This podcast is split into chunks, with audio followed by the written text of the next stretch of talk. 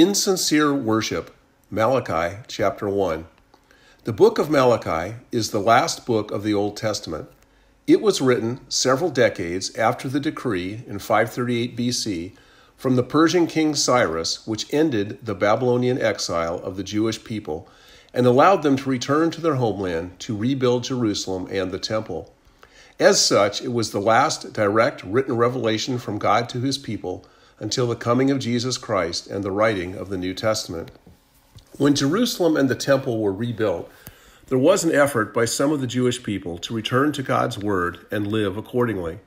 However, by the time of Malachi, many of the people were keeping God's word in the flesh, but not by the Spirit, so their hearts were not in it. Although the physical structure of the temple had been rebuilt, it is evident from what Malachi writes, especially in Malachi 3:1, that the manifestations of God's presence, or of his Shekinah glory, which had been so evident during the times of the first temple, were absent. There was, therefore, what might be referred to as a dead orthodoxy that prevailed in the land. The Holy Spirit was absent from the hearts of the people, and thus he was absent from the place where they gathered to worship him. So God called the prophet Malachi to confront them and call them to repentance. Malachi starts his message in Malachi 1:1 by referring to it as an oracle, which in Hebrew literally meant a burden. The truth about the degraded spiritual condition of God's people was a real burden on Malachi's heart, as well as on the heart of God.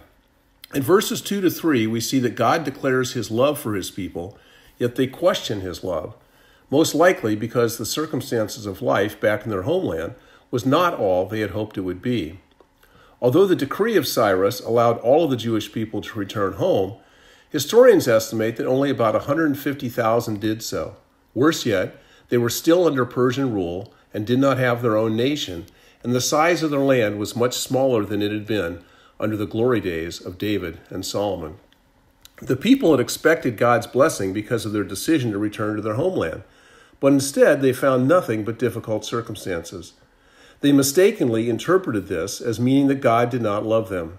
What they did not understand was that God's love for his people is not dependent on circumstances, and his love for us can never be measured by how good our circumstances are. As Jesus said in Matthew 5:45, God causes the sun to shine and the rain to fall on both the just and the unjust. God loves his people solely because he in his sovereign grace chooses to do so. His love for us is rooted in his character and will, not on our performance, and his love for us cannot be determined or measured by our circumstances. Malachi uses the illustration of God's choice to set his love on Jacob to illustrate this point. In verses 5, 11, and 14, God declares that he desires his greatness to be known by people outside the borders of Israel.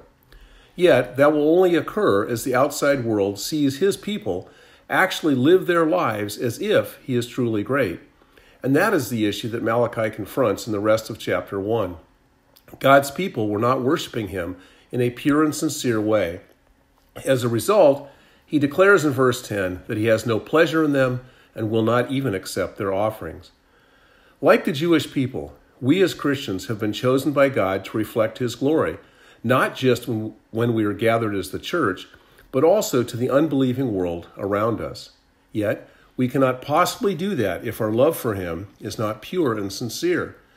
Psalm 24, 3 to 4 tells us that God wants those who worship Him to do so with clean hands and a pure heart. And Romans 12, 9 says that our love for God should be without hypocrisy. This type of love and worship is simply not possible without the work of the Holy Spirit. That is why Jesus tells the Samaritan woman in John 4 that God desires worshipers who will worship him in spirit and truth.